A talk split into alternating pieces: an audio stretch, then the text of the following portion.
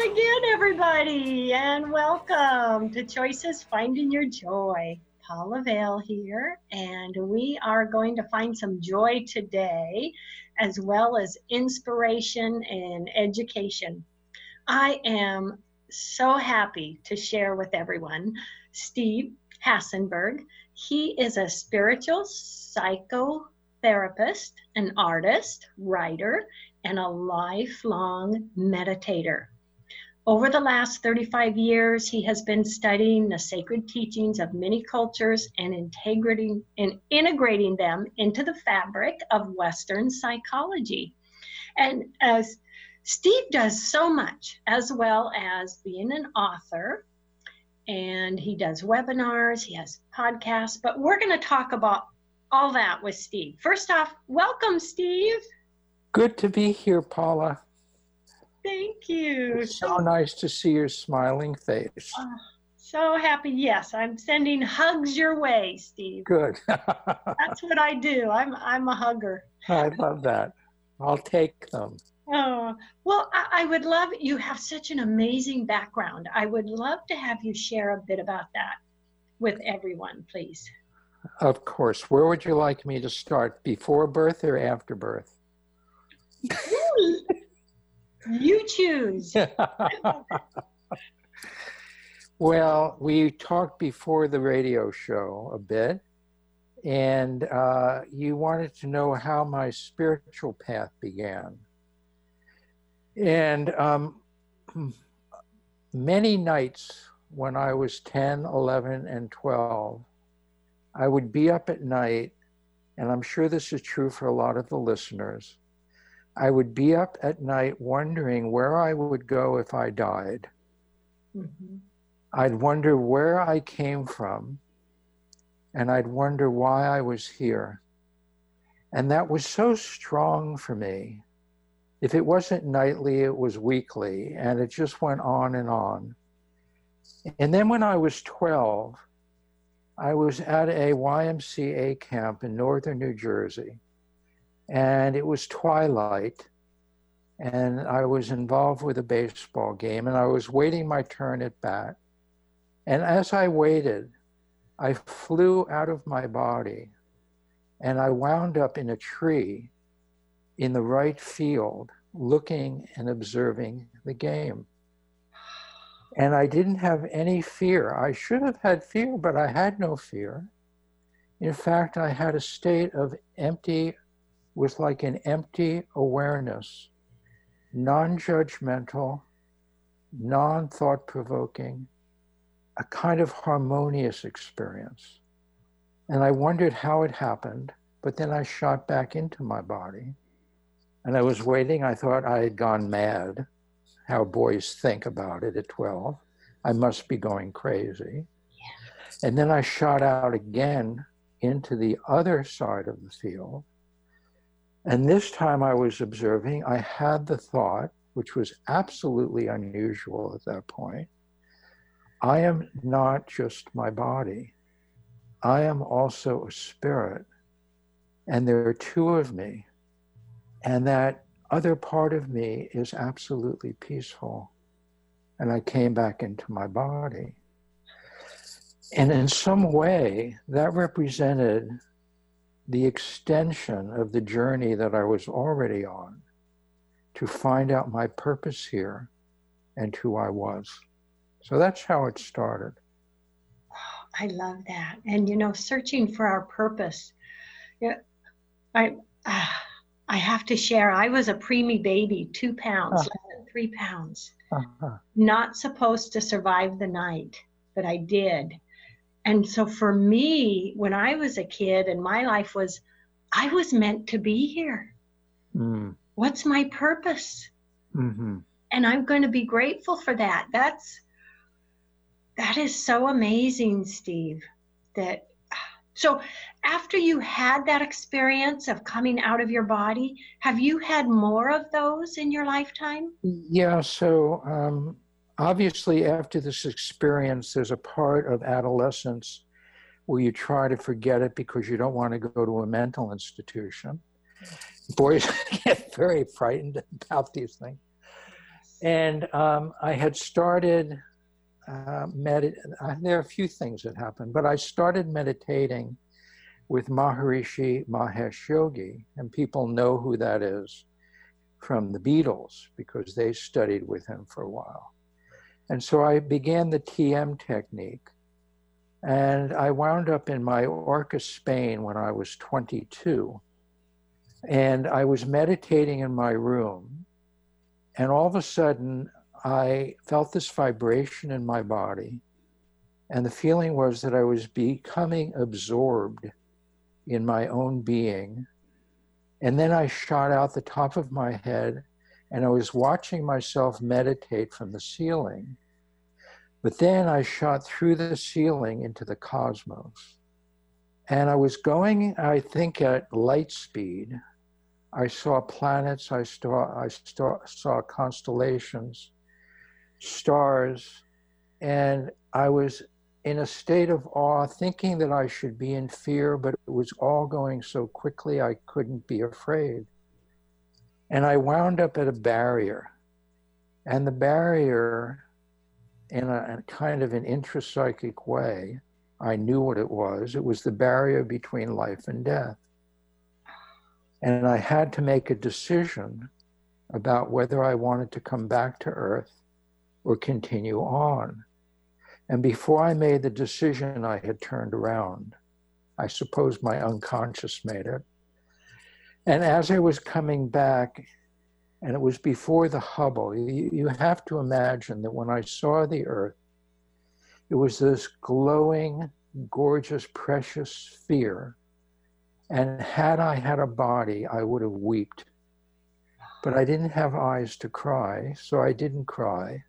But I felt it all inside. And then I saw Spain coming on the map in terms of coming back to the country, and then the hotel, and I shot back into my body. And when I opened my eyes, I had never felt as fresh, as clear, as peaceful, as spiritual as I did in that moment. Oh. And I knew that this was the bridge between what I experienced at 12 and what I experienced then, because I knew then that I was an eternal being and that I was part, that my being was part of the cosmos and that I was here for a great purpose because I didn't decide to leave.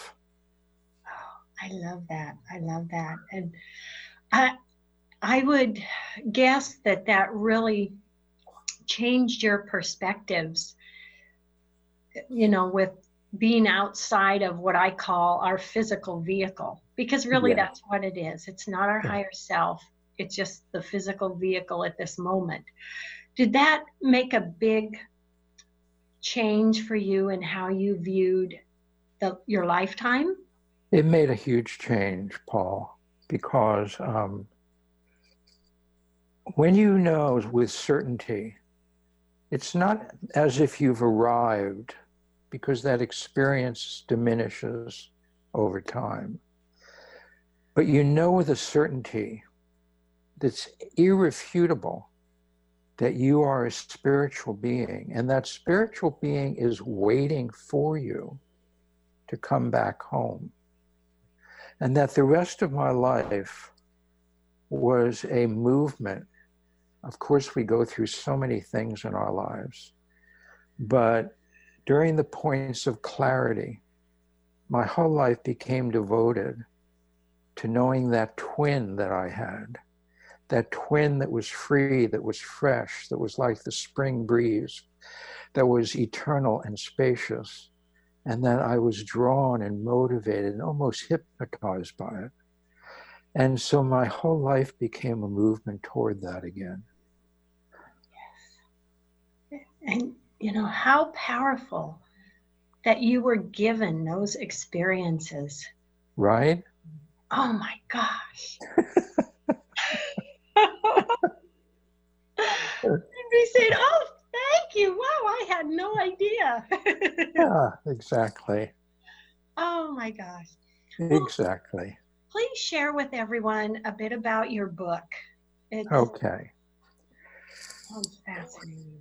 So um, I've, I've had the great fortune of being with the shaman, which most people know his name, Don Miguel Ruiz. He wrote the Four Agreements, and he wrote the book of Power of Love and a few others. And I got to meet him before he was famous. I got to meet him when he was just walking around the street. and at the time, my sister in law was dating him. Oh my gosh. And one morning, she said, You know, I'm dating a shaman. How about if we have breakfast together? so he came over for breakfast. And the odd thing about all that was that four months before I met him, I had a lucid dream. And in this lucid dream, I was in a, in a small adobe room somewhere in Mexico with three strangers. And we were sitting by candlelight. And this gorgeous shaman came in the room. And he was dressed in buckskin and he was from a different time and space. And he sat down in, in front of us and he made the wind the wind blow through the room this great gust of wind but the candles didn't blow out.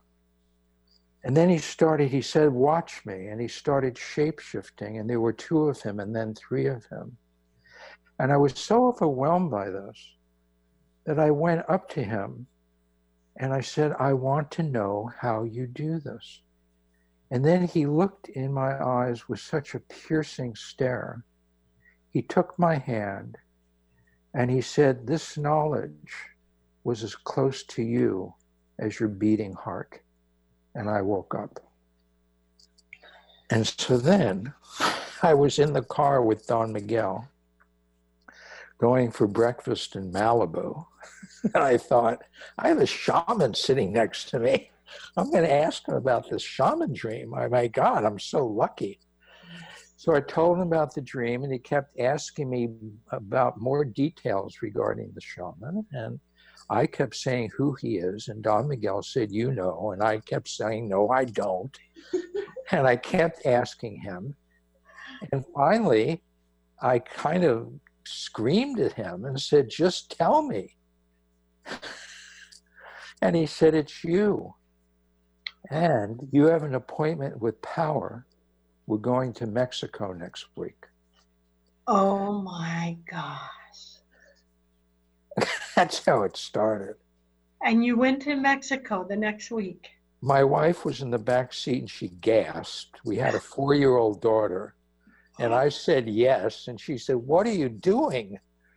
And I said, I think I'm going to Mexico. Yeah. So I got to Mexico, and you know, it's there's so many stories in the book. The book was, and I'll tell you one of them, but the book was very easy to write because the experiences were so compelling that I had with him. Um, there, were, there was one thing that happened after another that was both a clarification and an extension of many of the experiences that we just talked about. So I'll give you one as a teaser for the book because it's, it's probably the most dramatic one. And I'll tell you part of it because it would go on for a while. But we were standing at the front of the Palace of the Jaguar, just so your listeners understand. Teotihuacan was the largest city in, in, um, in Mexico and in South America in the sixth century. It was the sixth largest city in the world. And it was populated by the Toltecs. And it was a very elaborate city. Just think of the Mayans, something like that. And so we were standing at the stairway that went down into the palace. And we walked down probably two flights of stairs. And we were in these dark hallways. And there was a room to my left, and Don Miguel put me in front of that room, which was pitch black. And he said, just stare into this room. And I stared into it for maybe five minutes. And I turned to him and I said, This is completely absurd. There's nothing in here. I'm going to go back upstairs. And he said, Just keep looking. Within a minute, this light started spinning from somewhere deep inside this room. And it came toward me with an explosion. And it absolutely took me over and my heart was filled with an onrushing flood of love that was so powerful that I fell on the floor weeping. And as I was on the floor, I realized that my hand was touching a foot. It was actually a sandal in this dark, cavernous room. And I was first frightened by it.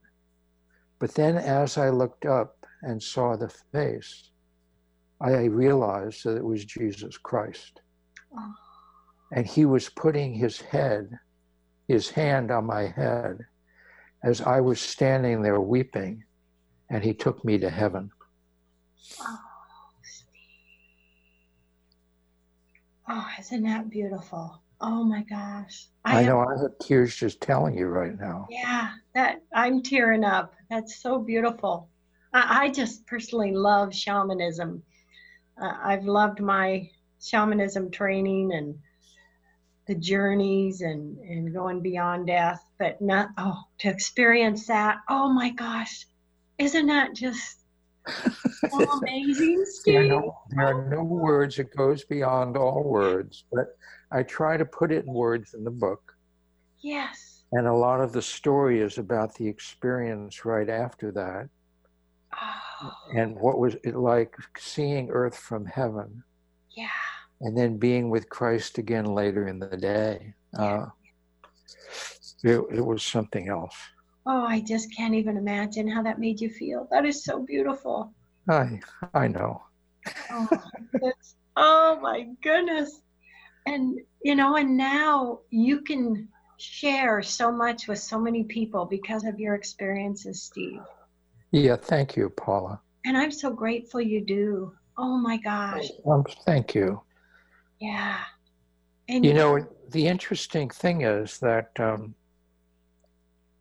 this, all of this was quite private. I, I, I was one of the people who brought Don Miguel out to the world in, in, in the beginning. And I set up conferences and I set up talks for him and little by little, he got very famous. And I've been a, a very service oriented person, and I wasn't thinking about bringing this information out. I was just doing my work and doing mindfulness workshops and relationship workshops. But then what happened is that about five years ago, five and a half, I got very, very ill. And I had something called Epstein Barr virus, but I also had brain inflammation to the point that I was slurring my words. I couldn't think in the future, I couldn't intuit. I had a hard time walking.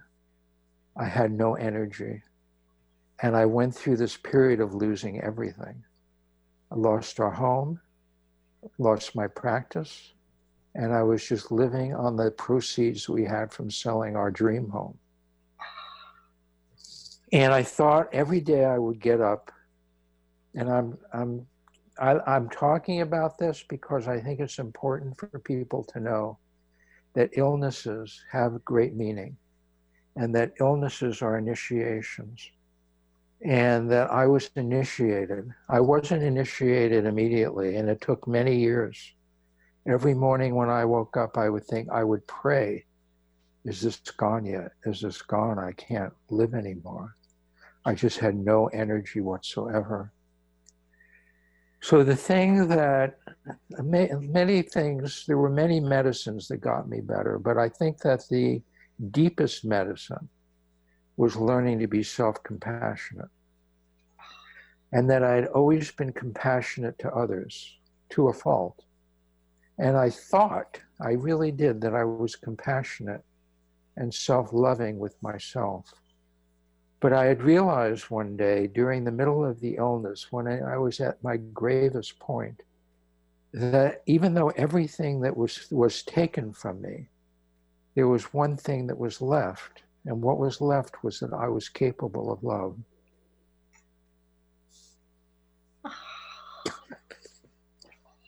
Oh, yes. Touches me. Yes. And I thought, I can still love. I can love me. I can love others. Yeah. And that was the big medicine with great, some really wonderful healers and art, which I discovered. That was the medicine that got me better. And so after I got better, I had, and it took a year or more after it was over to get better because I was so weak to build my practice back. I had the strongest desire to go to a greater public and to talk about my experiences, what, which we're doing now to help more people. Mhm. So that's my mission now. Oh, Steve, please share with everyone your website, how they can learn more about you and your services. Sure, thank you. Yes. oh, So uh, my website is just like my name, Steve Hasenberg, H A S E N B E R G dot com. And on that website, I have, and it's also on YouTube, I have a 17 part video series, which I did, called Secrets of the Universe Walking the Conscious Path. So that's on there for everybody. It's free. That was one of my gifts to myself when I got better. And I have a spiritual psychotherapy practice in Santa Monica. I have a spiritual mentoring group that I do, and I have a lot of my radio and podcast shows online there if people want to listen. that is beautiful. With with a few minutes left in the show, what last words do you want to share with everyone, Steve? Here's, you know, I, I carry this around with me. I, I'm a, a ardent Sufi supporter. I love Rumi and I love Hafez, and I have a Rumi band. It's called the Rumi Project, and we play Rumi poetry and music. And so there's something that Rumi's teacher said to him that has been in my heart for probably 20 years. And I want to share it with everybody because I think it sums up my life and it sums up life in a perfect way. And his teacher was named Shams, which means the sun. So Shams said, A Sufi is thankful for all that is given, but a Sufi is also thankful for all that has been denied. So we become thankful for everything knowing what's difficult, what is challenging is an initiation into a larger iteration of ourselves. What is good and happy, we take and we bring into our hearts, but we don't turn from what's difficult because the difficult parts of my life have allowed me to be where I am now. And I am so very grateful. Yeah. Those those difficult parts of our life. I I love that an initiation because they do. They open us up to a lot more and even appreciation and gratitude for for the good parts. And you- Absolutely. What what happened when I was ill? I know we only have a minute. what was that I was forced through this challenge, through this initiation, to draw on patience, resilience, compassion, and inner power that I never knew I had. And now it lives with me. Oh, that is so beautiful. My gosh. You have brought happy tears to me, Steve. That is Oh, so I'm so glad. Yeah, just a, a, such a great message for everyone. And oh my gosh, I just, so much they can do connecting with you through your website and all the things you offer and help. I mean, you're you're you're a gift to us. Just as everyone, you're a gift. Thank you, Paula. Wow. Yeah, Steve, what what you're offering to so many is so beautiful and I am just offered to or honored to share you with everybody today. Thank you, Paul, and I thank you for your gift of sharing the beauty of life, the happiness of life, which is I read in your book, the happiness that is everybody's birthright. Yes, it truly is. It truly is, Steve. Gosh, love, hugs, and blessings to you. Everybody out there, love, hugs, and blessings. I will chat with you next week. Thank you so much. Okay, bye bye. Bye. Bye. Are you looking to open the beautiful door to the beautiful modality of Reiki, a hands on energy healing modality? Radio host, Reiki master, speaker, and published author Paula Vail would be honored to assist you in your Reiki training. For details, go to wellnessinspired.com. You may also contact Paula at paula at wellnessinspired.com to schedule your training. Live a happy life. Turn your average life into a happy life with Paula Vail's book, Why Am I So Happy? Tired of waking up to the same routine, but just a different day? Would you like to live a happy life effortlessly? We want to introduce you to Paula Vail, the author of Why Am I So Happy? Paula is a TV slash radio host, Reiki master slash teacher, and published author. She understands life's challenges and will guide you in releasing negative thoughts to find emotional and physical joy and balance. Paula shares tips on how to invest in yourself to become the joy filled person you were meant to be. Paula's book, why Am I So Happy? is informative, inspiring, and overflowing with gratitude. Her words benefit both men and women and provide a guide to living a happy, healthy, fun, and prosperous life. Why live the happy life? Because you deserve it. It's that simple. Don't procrastinate because you could be living your happy life now. Purchase Paula's book, Why Am I So Happy? on Amazon.com today.